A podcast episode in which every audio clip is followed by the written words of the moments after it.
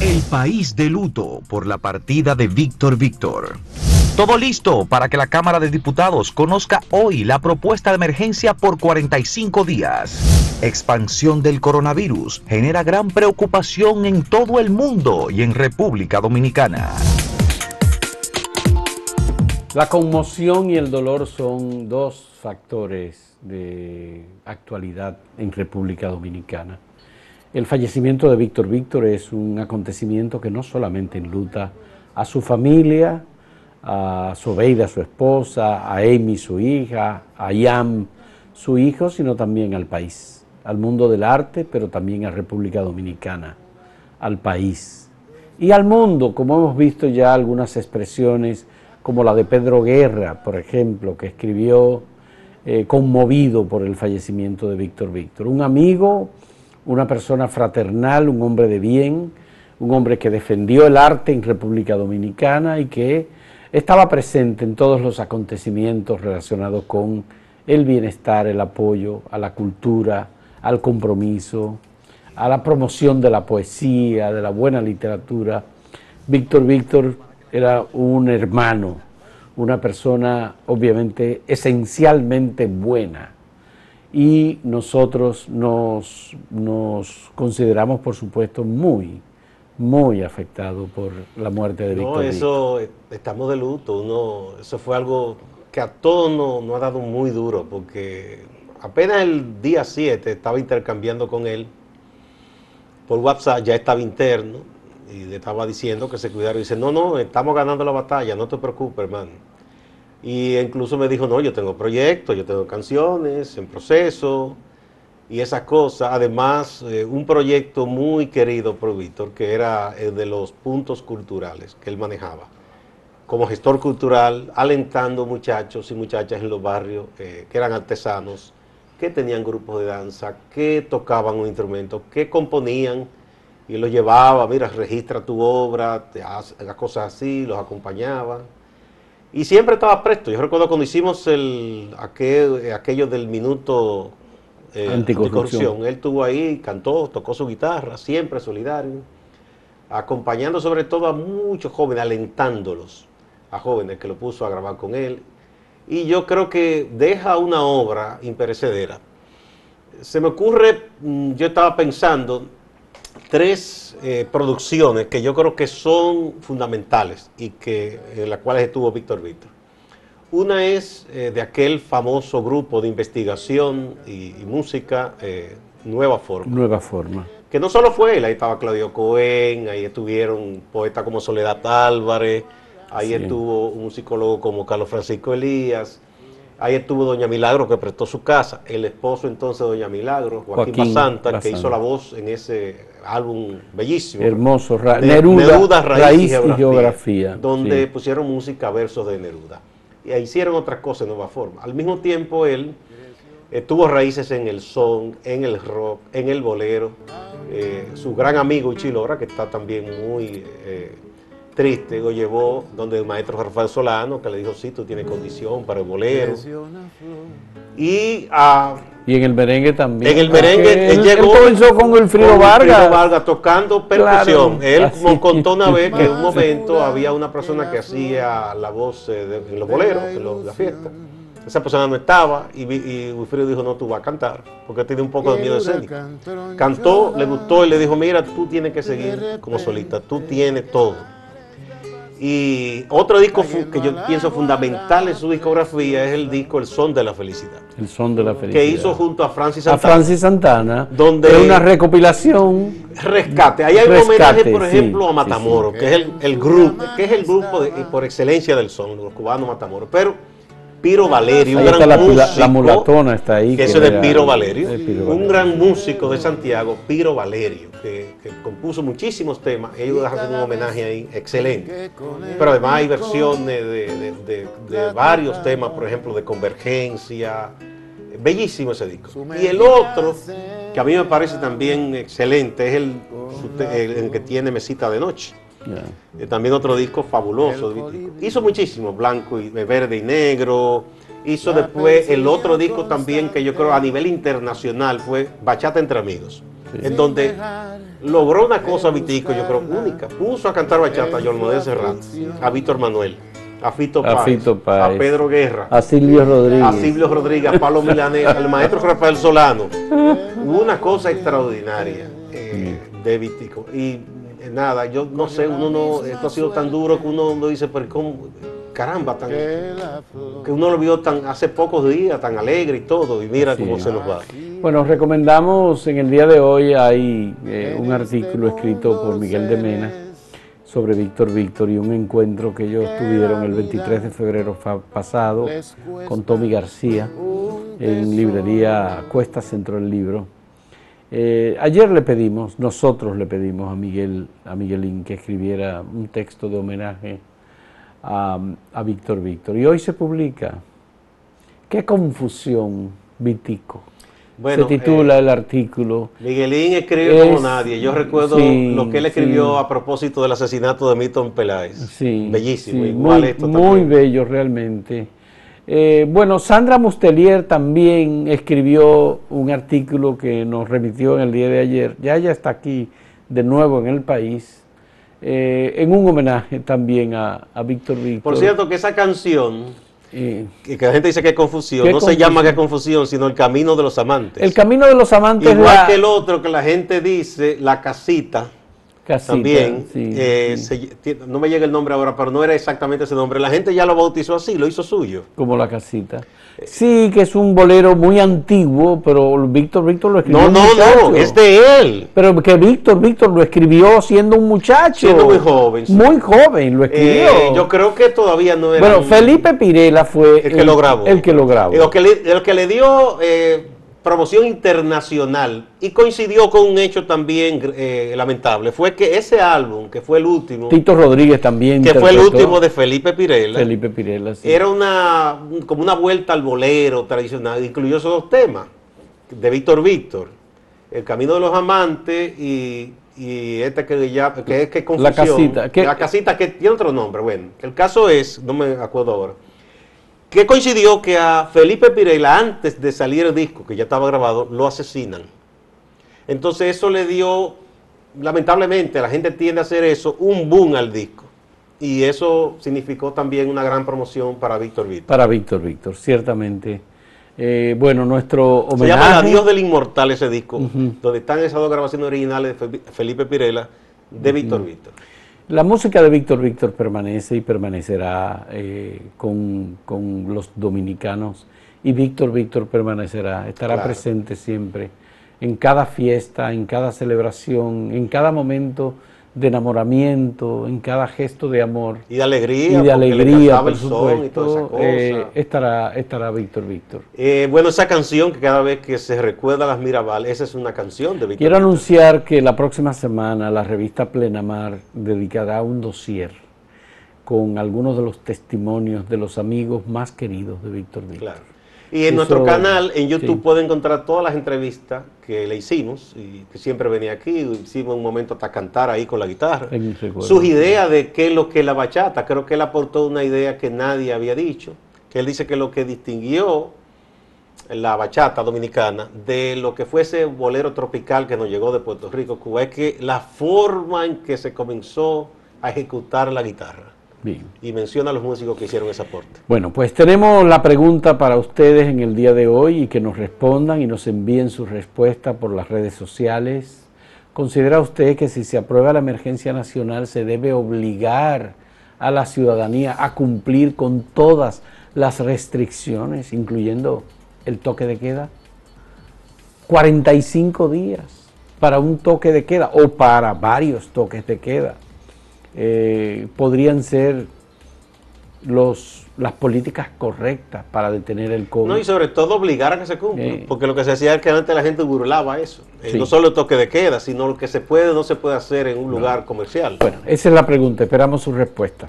En un momento retornamos.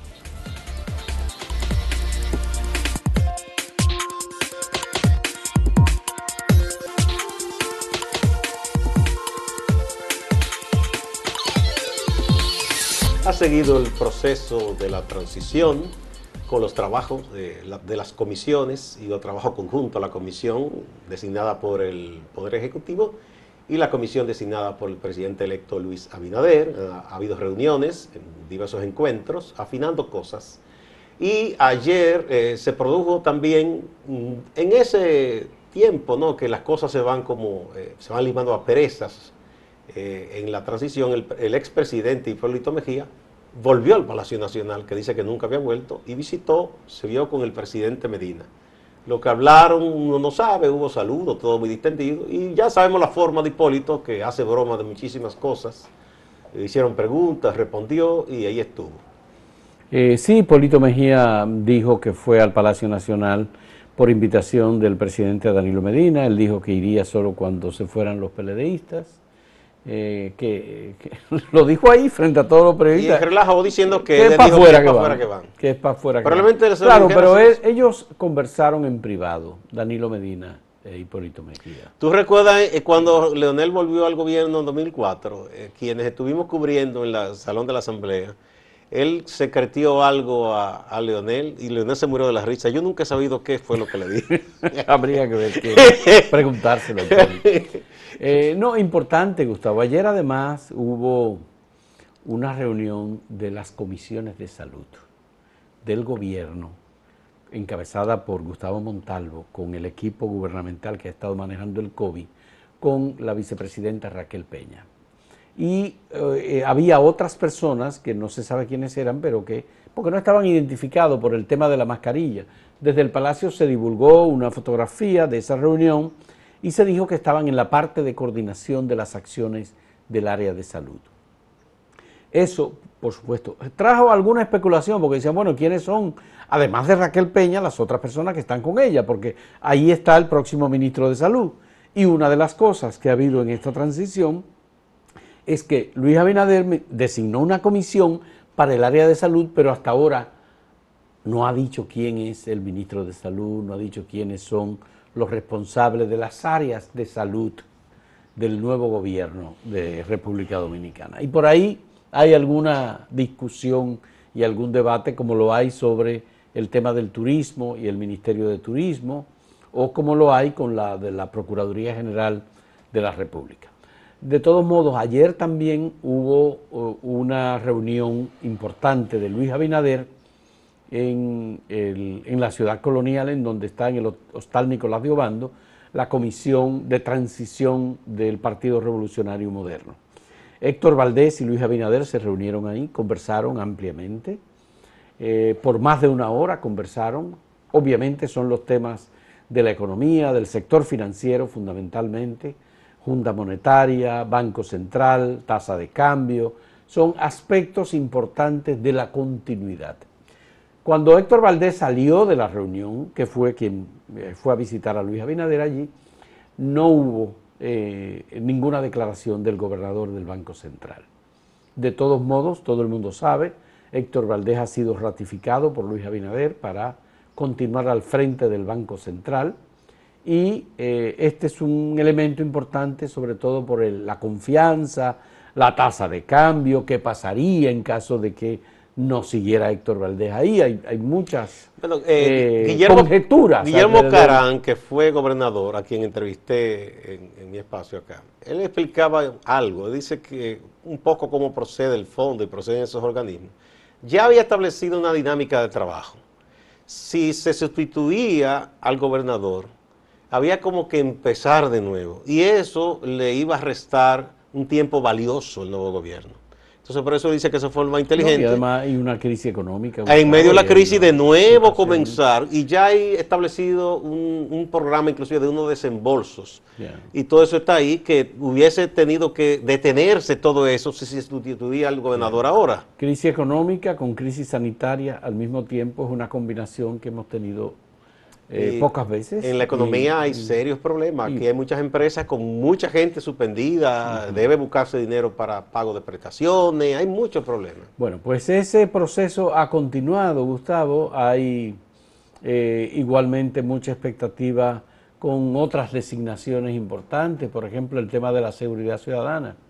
¿Qué va a pasar? Jefatura de la policía, eh, el Ministerio de Interior y Policía Mira, Eh, ahí yo espero que ojalá se nombre eh, un ministro o ministra, ojalá que sea ministra para variar, pero que de verdad eh, se le dé la autoridad que necesita, para que de verdad sea quien disponga cómo se hacen las cosas en la policía.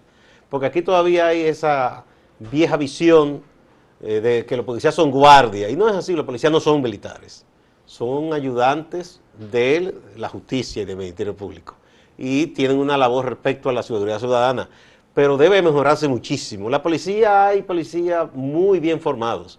Lamentablemente por asuntos de grupos, algunos lo dejan envejecer y luego tienen que retirarse. Y conocimos a nuestro querido amigo y alumno, el coronel Damián, Arias, Damián Arias con una capacidad para haber sido director de policía, uh, pero nunca, Nunca fue. Y está retirado ya. Como No general. ya, porque que no te, ¿cómo que buscaba ahí ya? Bueno, pues eh, esperemos a ver que, que son muchas designaciones que quedan. Ministerio de, de Medio Ambiente, Exactamente. eh, Interior y Policía, está quedando Industria y Comercio, están quedando muchísimas. Industria creo y comercio son, que es muy eh, importante. eh, varias posiciones. Las decisiones en el sector eléctrico, Gustavo, aunque se designó Antonio Almonte como ministro de Energía y Minas, faltaría todo el componente de la Corporación de Empresas Eléctricas Estatales. Bueno, yo creo, yo espero que ahí eh, Almonte tenga en gran medida parte en esa decisión para que haya un equipo que trabaje en armonía con él, que él tiene ideas claras y formación para eso. Ese es un sector delicado, muy Muchísimos con inter- muchos intereses. Y además consume gran parte del presupuesto nacional, Gustavo. Esa es la otra cosa. Almonte hará que consuma menos. Bueno, vamos a- ¿qué hacemos? Esperamos la, la pausa y, y- y leemos algunos de, las, de los mensajes que hemos Sí, recibido. vamos a la pausa. Vamos a la pausa. Muy bien.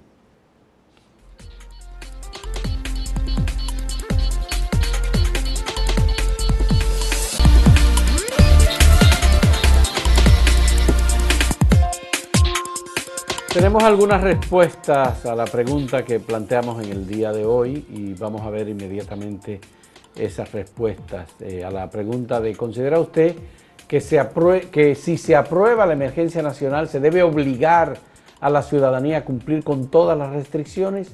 Pirí dice que en respuesta, claro, pero claro, es lanzar la Guardia Nacional para obligarlos a cumplir y claro que el gobierno garantice la alimentación de buhoneros y empleados suspendidos para evitar un brote peor. La delincuencia. Eso es, un brote peor, dos puntos, la delincuencia. Robin Ignacio Familia Sala dice, es mejor establecer medidas más restrictivas e inteligentes que ponerse a cerrar el país y ya. Hay que estudiar qué medidas serán las más idóneas y efectivas. Y la siguiente es de Andrés Lora. En respuesta dice, ¿cuáles restricciones? Si no van a cerrar nada, todo estará abierto. ¿Para qué? Para seguir distribuyendo la muerte. ¡Wow! ¡Qué, qué lúgubre! Andrés, sí. Aquí tenemos a Fernanda Gil que dice, positivo, en esta ocasión los contagios deben disminuir considerablemente, que la gente acate las restricciones. Bueno, pues esas son las reacciones que tenemos hasta este momento. Y pasamos a continuación con nuestro compañero en Santiago, Máximo Laureano. Adelante, Máximo, buen día. Cuéntanos. Gracias. Ayer se conoció la medida de coerción a los cuatro, a los cuatro jóvenes imputados en el presunto robo de 37 millones de pesos a la Junta Electoral de Santiago. Un año de prisión preventiva revisable cada tres meses. Esa fue la decisión de las juezas, de la jueza Kiri Borges. Recordamos los imputados, Joel Antonio Durán, considerado el cabecilla, Juan Carlos Fortuna, sargento del ejército de la República Dominicana, y los rasos, Starling del Rosario Rosario y Jorge Luis Peña Rosó. Brevemente sobre la política. En Santiago hay mucha expectativa y gente preocupada en el PRM porque los nombramientos vía Twitter no han llegado a Santiago. No se ha designado a nadie de Santiago. Hablemos del coronavirus. Ya debe estar en Santiago el ministro de Salud, Rafael Sánchez Cárdenas, que ha estado anunciando desde el miércoles que van a establecer un cerco epidemiológico en la zona sur de Santiago, que abarcaría los barrios Pekín, Cristo Rey, Vietnam, Camboya, Onani, Mari López, Los Amines, Arroyo Hondo y barrios cercanos de la avenida Yapur Dumit. También serían intervenidos las flores, los prados, las praderas, los multi de Pekín, la Selvita, Barrio Lindo, Barrio Obrero y San José La Mina. El área del monumento ha sido cerrada por completo. Hablamos hace unos días de que el ayuntamiento había cerrado la zona de aparcamiento.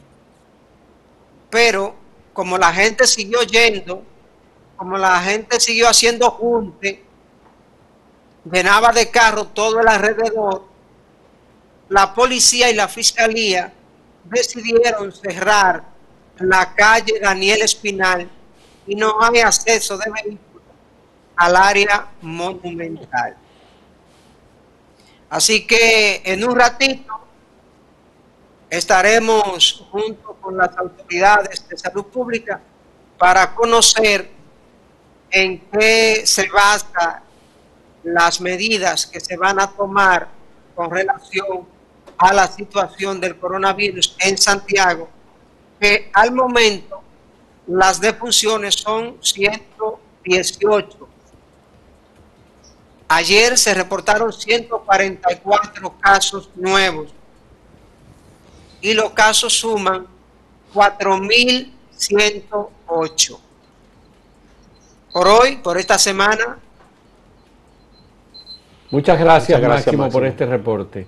Estos datos que ha ofrecido Máximo son solo de Santiago. De manera que es muy grave la situación que tenemos, no solo en Santiago, sino en todo el territorio nacional. Hay que ver con detalles las estadísticas que se está ofreciendo a través del Departamento de Epidemiología del Ministerio de Salud. Señores, y hay que cuidarse mucho. Hay que evitar las reuniones sociales, hay que evitar el contacto físico. Hay mucha gente infectada y sobre todo muchos infectados que no saben que están infectados y eso es lo que más está expandiendo el virus. Hay algunas personas que no les da muy duro, hay otras personas que sí les agrava, sobre todo aquellos que tienen condiciones previas hipertensión, diabetes, alguna obesidad, son eh, aspectos fundamentales, Gustavo. Muchas gracias por la compañía. Cuídense mucho.